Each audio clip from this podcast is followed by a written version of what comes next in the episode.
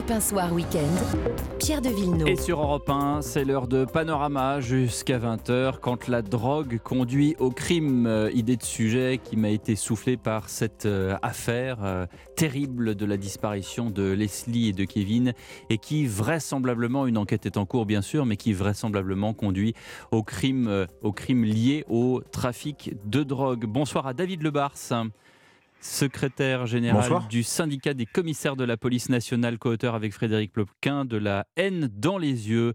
Et bonsoir justement à Frédéric Ploquin journaliste d'investigation, spécialiste de la police, du banditisme, du renseignement, écrivain, auteur de Les narcos français, Brise Lomerta, et puis ce dernier livre également sur euh, Jackie Lemat, le parrain, le showbiz et les politiques qui vient de sortir chez Plomb.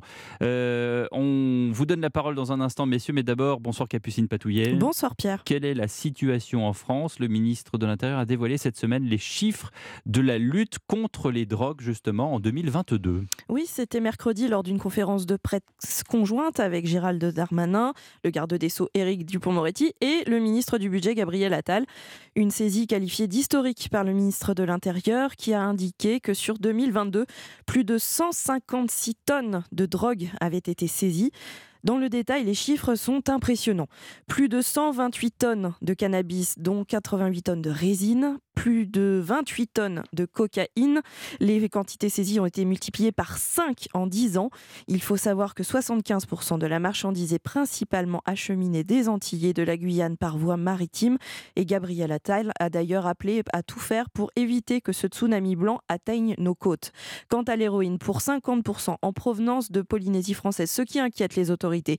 Près d'une tonne 5 ont été saisies et on note également une hausse de la consommation des drogues de synthèse multipliée par 10 en 10 ans pour l'ecstasy et la MDMA. La lutte a d'ailleurs été renforcée depuis début 2020 avec la création de l'OFAST. Oui, l'Office anti-stupéfiant qui répond à la volonté de mieux organiser et structurer cette lutte, notamment en renforçant la coopération entre les différents services et donc le maillage territorial. 191 agents au niveau central et 475 agents sur le territoire composent son effectif au 1er février 2023. Et l'année dernière, plus de 37 500 trafiquants ont été mis en cause et le nombre d'amendes consommation a bondi de 34% par rapport à 2021. Merci de ces précisions et on les reprendra, ces chiffres. Capucine Patouillet. Frédéric Ploquin, cette affaire euh, Leslie et Kevin, elle, euh, elle débouche sur un trafic euh, de drogue. En tout cas, on le saura, mais ce sont les premières suspicions. C'est pourtant au départ une, une banale disparition. Et puis, euh, je voulais insister sur euh, le décorum. On est euh, dans la France profonde, entre la Charente-Maritime, les Deux-Sèvres. C'est, je dirais, un univers blanc, entre guillemets. On est, très très loin du 9-3, des, des, des bandes rivales. C'est un univers particulier? Bah écoutez, en tout cas, c'est bon. D'abord, on va attendre confirmation parce que l'enquête est en cours. Le procureur a fait une conférence de presse cette semaine concernant ce fait divers. Il nous a expliqué qu'a priori, il pouvait y avoir un lien avec euh, le trafic de stupéfiants. Donc, euh, si, si on l'écoute, on va suivre cette piste. Euh, en réalité, ce qui, ce qui surprend, ce qui vous surprend, et ce qui est. D'ailleurs, c'est naturel que ça vous surprenne, mhm. c'est qu'on parle de cocaïne dans, une rôle, dans une zone qui n'est pas une zone habituelle. Mhm. c'est pas, on n'est ni à Marseille, ni à On n'est pas à Ibiza, quoi on n'est pas non plus euh, en zone rurale, mais on est dans des, dans des villes moyennes. Et là, il y a un phénomène qui, euh, qui euh, s'est développé au cours de ces, on va dire, de ces 4-5 dernières années. C'est notamment le, transport jusque dans les zones assez reculées du, du territoire d'une cocaïne assez, assez pure, de qualité et assez bon marché en provenance directe de, de la Guyane. Donc là, on est on est sur une, cocaïne qui, euh, qui est passée la Guyane, c'est un, donc un territoire français en mhm. Amérique du Sud, mhm. qui a une frontière avec un narco-État, ce qu'on peut appeler un narco-État, c'est-à-dire le, Suriname, qui est une plaque tournante. Le Suriname, c'est un tout petit pays qui est une plaque tournante depuis des décennies euh, des trafiquants de, de cocaïne internationaux qui à partir, c'est une ancienne colonie hollandaise. Mhm. Donc a priori, il y avait une, il y avait une voie rapide, on va dire, entre par, par, par bateau et par avion mhm. entre le Suriname et le et Amsterdam. Et puis ça s'est un petit peu déporté depuis 5-6 euh, ans euh, de manière assez massive euh, par l'aéroport Félix Eboué à, à, Cayenne. Et de là, en fait, euh, de là s'explique la manière dont est irrigué aujourd'hui le territoire. C'est-à-dire cette drogue, elle arrive à l'aéroport d'Orly principalement. Euh, de là, elle repart euh, par taxi, avion, par, pardon, pas par avion, par taxi, par train, par voiture, par véhicule, jusque dans des coins assez reculés où il n'y avait pas de produit. Donc le produit se diffuse de cette façon-là. Alors après, euh, voilà, voilà, voilà, globalement pour le, décor. Ensuite, pour le fait divers lui-même, il semblerait effectivement qu'il y ait derrière ce, double assassinat quand même pas seulement une affaire euh, passionnelle, parce qu'au départ on a, on, a, on a, cru à cette piste, mais surtout une, une, dette non remboursée. Et là, je vais tout de suite dire pourquoi la drogue, euh, cette drogue-là génère autant de, de crimes. C'est simplement que l'argent en jeu est absolument colossal et que, d'une part, et que d'autre part, aujourd'hui, effectivement, on peut tuer pour des dettes de 5, 6, 10 000 euros. Et on tue, on tue parce qu'il faut rester, entre guillemets, crédible, c'est-à-dire d'abord en menace, en disant si tu me rends pas mon argent, je te tue, et si on tue pas, on, on passe, entre guillemets, pour un charlot, c'est ça? Bah, il y a un certain nombre d'affaires comme ça, euh, mais ça concernait justement jusqu'à présent surtout les, les, cités, les banlieues, euh, des affaires d'enlèvement où on enlève quelqu'un qui a une dette ou qui a ou qui a escroqué quelqu'un d'autre, hein, parce que ça marche aussi dans les deux sens. Soit quelqu'un qui doit de l'argent, soit quelqu'un qui euh, euh, a, a, escroqué, a roulé, a carotté, comme on dit dans, dans, dans ce milieu-là, son vendeur. On l'enlève et on, et on, demande à ses amis d'apporter l'argent dû. Mhm. Et si l'argent n'est pas apporté, effectivement, ça peut aller jusqu'à la disparition et la mort. Alors là, euh, bon, je vais attendre quand même de me prononcer sur ce fait divers précis. Non, mais vous savez, j'ai émis des réserves au début de, de Voilà, j'ai bien hein. vu. Mais, mais, mais j'ajoute que, je, enfin, voilà, peut-être que ça a mal tourné, peut-être que euh, je ne sais pas dans quel sens était la dette. A priori, c'était, ce sont les, les, les, supposés, les, supposés, meurtriers qui avaient une dette envers les, supposées victimes, d'après ce que je crois savoir. Frédéric Ploquin, une question avant de passer la, parole à David Lebars, qui je pense a beaucoup de choses à dire en réaction à ce que vous venez de dire. Euh, euh, avant même d'arriver à Orly, vous parliez de l'aéroport de Cayenne, pardonnez-moi, mais est-ce que cette drogue arrive à l'aéroport de Cayenne, qui est donc autorité française, et ensuite dans les avions, en toute impunité? Alors non, pas du tout. Euh, bah, si vous voulez, le temps, le temps qu'on, c'est toujours pareil. L'appareil, euh, l'appareil répressif a toujours un tout petit train de retard. C'est, normal. Le criminel est toujours, le crime est toujours en avance. Et donc le temps qu'on réalise à quel point euh, que les forces donc de police et mmh. de gendarmerie réalise à quel point euh, la filière guyanaise avait pris une importance euh, gigantesque, bah, pendant ce temps-là, il y a, y, a, y a, un paquet effectivement de, de, mules, comme on les appelle, qui, ont, qui, ont, pris les, les, lignes régulières chargées à bloc. Avec des mules, on explique, ce sont des gens qui ingurgitent des sachets et qui ensuite les... Euh, les des ovules, des ovules en général euh, bien emballés parce que sinon ça peut éclater et qui bah arrivent à avaler jusqu'à entre 1 kg et 1 kg et demi dans leur estomac. Et, et ça c'est imperceptible aux douanes. Hein bah, non, aujourd'hui justement, enfin bon, on n'a pas encore, justement, la France n'est pas encore équipée de, de scanners. C'est pas, c'est pas tellement. La question, c'est que c'est un acte médical et que c'est assez compliqué. Mhm. Déjà en Guyane, mhm. l'hôpital il est saturé, les services de police sont saturés, il n'y a pas beaucoup de monde, etc. Donc, si vous devez euh, amener à l'hôpital tous les suspects, mobiliser un scanner, pour bon, c'est pas si facile que ça. Il n'y a plus aucun avion qui décolle. Je voudrais quand même dire.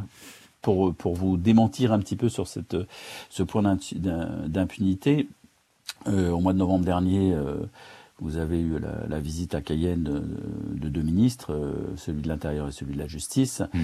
et l'annonce de renforts importants a été faite en termes de pour renforcer déjà le, parquet d'un côté, et puis surtout, surtout la mise en place d'un dispositif qui s'appelle le 100% contrôle, qui fait qu'aujourd'hui il y a quasiment plus un. Moi j'y suis allé, hein, il n'y a pas très longtemps en Guyane, pour pour pour enquêter là-dessus précisément.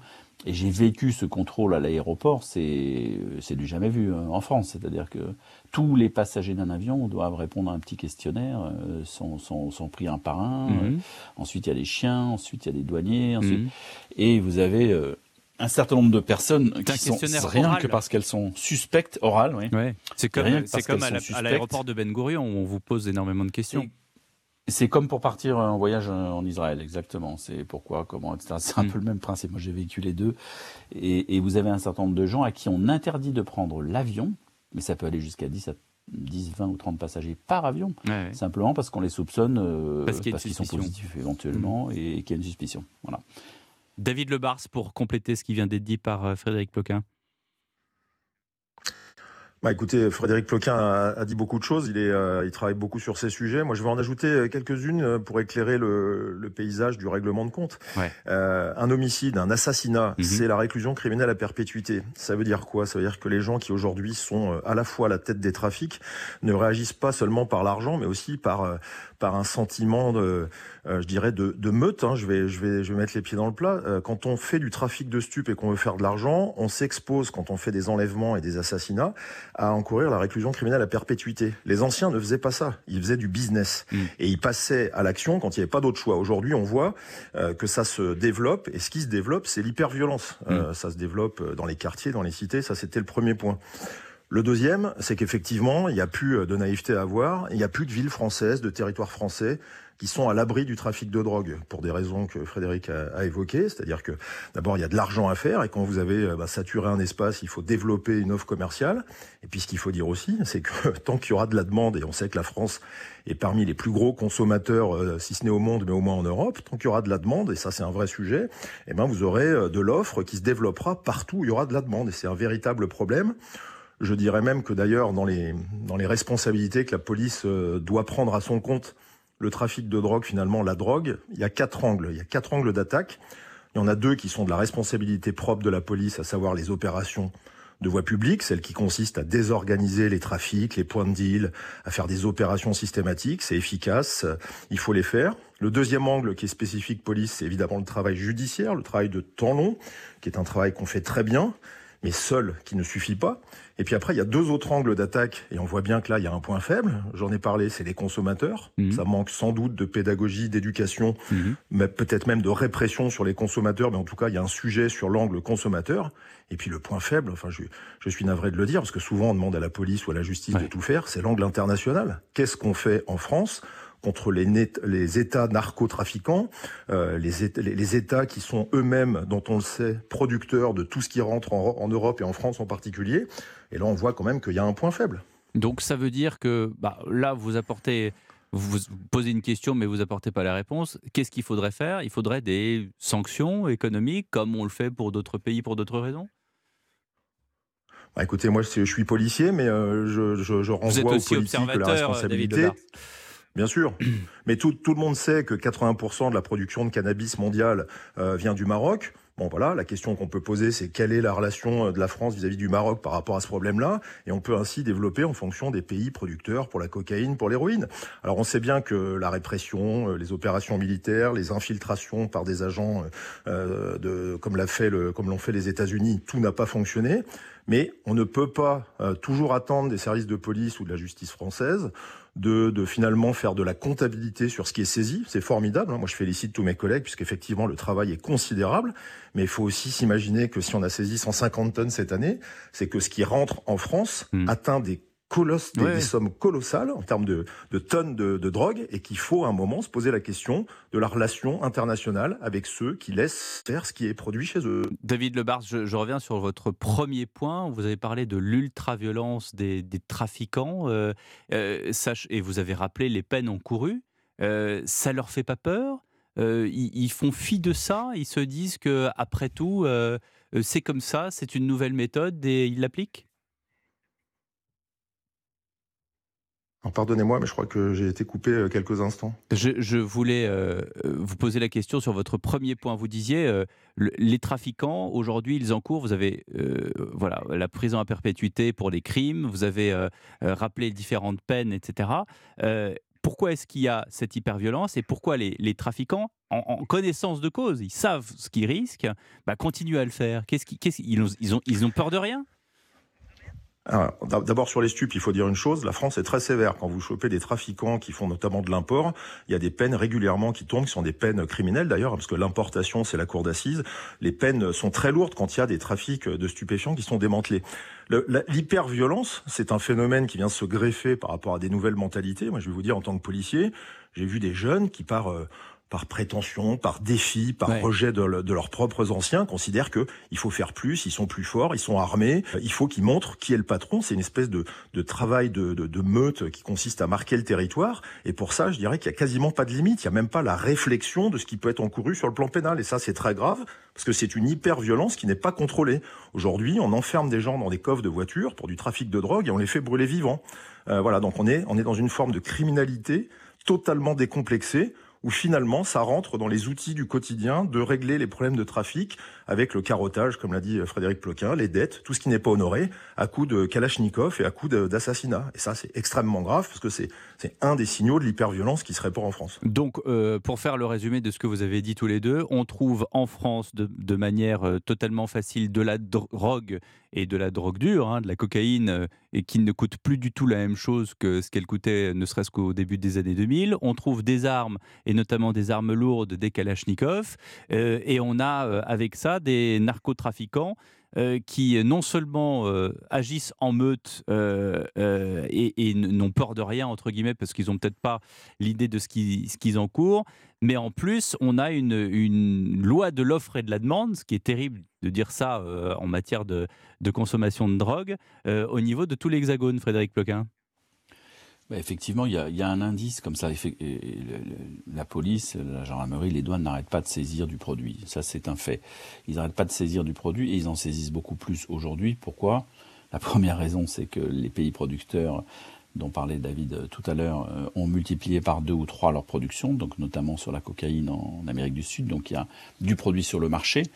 Et il y a quelque chose qui me frappe, c'est que le prix à la consommation et à la revente au détail en France hmm. a plutôt baissé ces derniers temps. Alors quand vous savez que nous sommes tous, vous et moi, confrontés à la hausse des prix de, des produits alimentaires dans les supermarchés et que à côté de ça, vous voyez un produit qui était autrefois un produit plutôt euh, réservé à l'élite, assez cher, assez chic, était, là je parle de la cocaïne. Aujourd'hui, le prix du gramme de la cocaïne baisse. Alors c'est mauvais signe. Hein.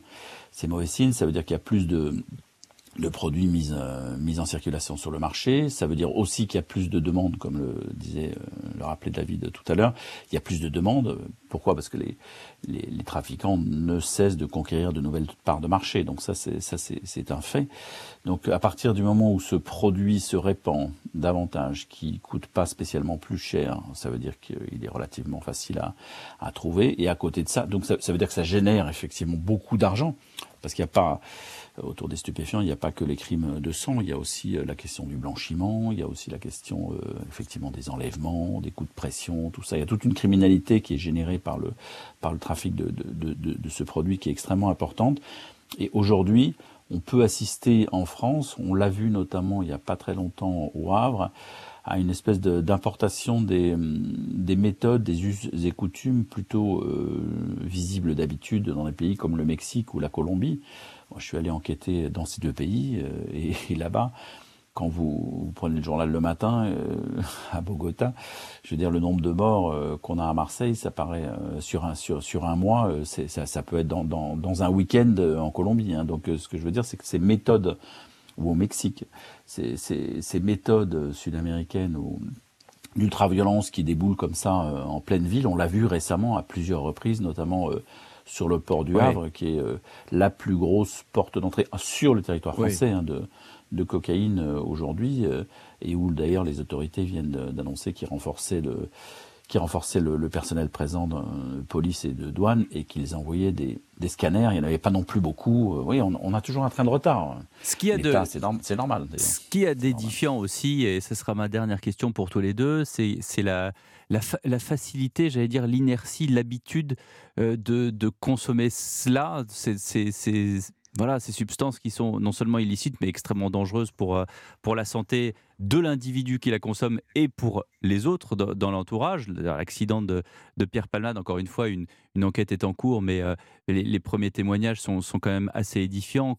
Les cocktails qu'aurait que, pris le comédien avant de, prendre son automobile, comme si de rien n'était. C'est-à-dire, on prend sa voiture, on vit, sa quotidienne, on a vu, euh, on a sa vie quotidienne à côté. On a vu les, témoignages également dans l'affaire Kevin euh, et Leslie, avec euh, notamment le Tom en question qui, qui, avait envoyé un texto en disant Bon, bah, si vous rentrez pas à telle heure, je vais me prendre un carton. Alors, se prendre un carton, ça veut dire prendre du LSD.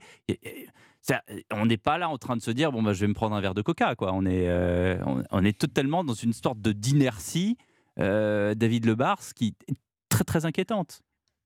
Oui, mais là, c'est ce que je vous disais, dans les quatre angles d'attaque sur le sujet de la drogue en général, on est dans tout ce qui touche à l'éducation, à, la pédagogie, à la prévention, et on est sur un problème de santé publique avec des discours qui sont complètement discordants selon que vous écoutez des médecins, des mmh. addictologues ou des gens, des spécialistes de la sécurité. Vous savez, moi, souvent, je participe à des débats, je suis plutôt ouvert d'esprit.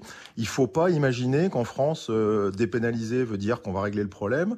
On a un, un angle d'attaque sur le sujet des stupéfiants qui fait que on s'étonne que quelqu'un comme Palmat, parce que c'est le sujet du moment, mm. soit euh, finalement accro à toutes les drogues, puisque c'est ce qui est dit et étalé à longueur de médias depuis euh, plus de 30 ans, qui prennent sa voiture.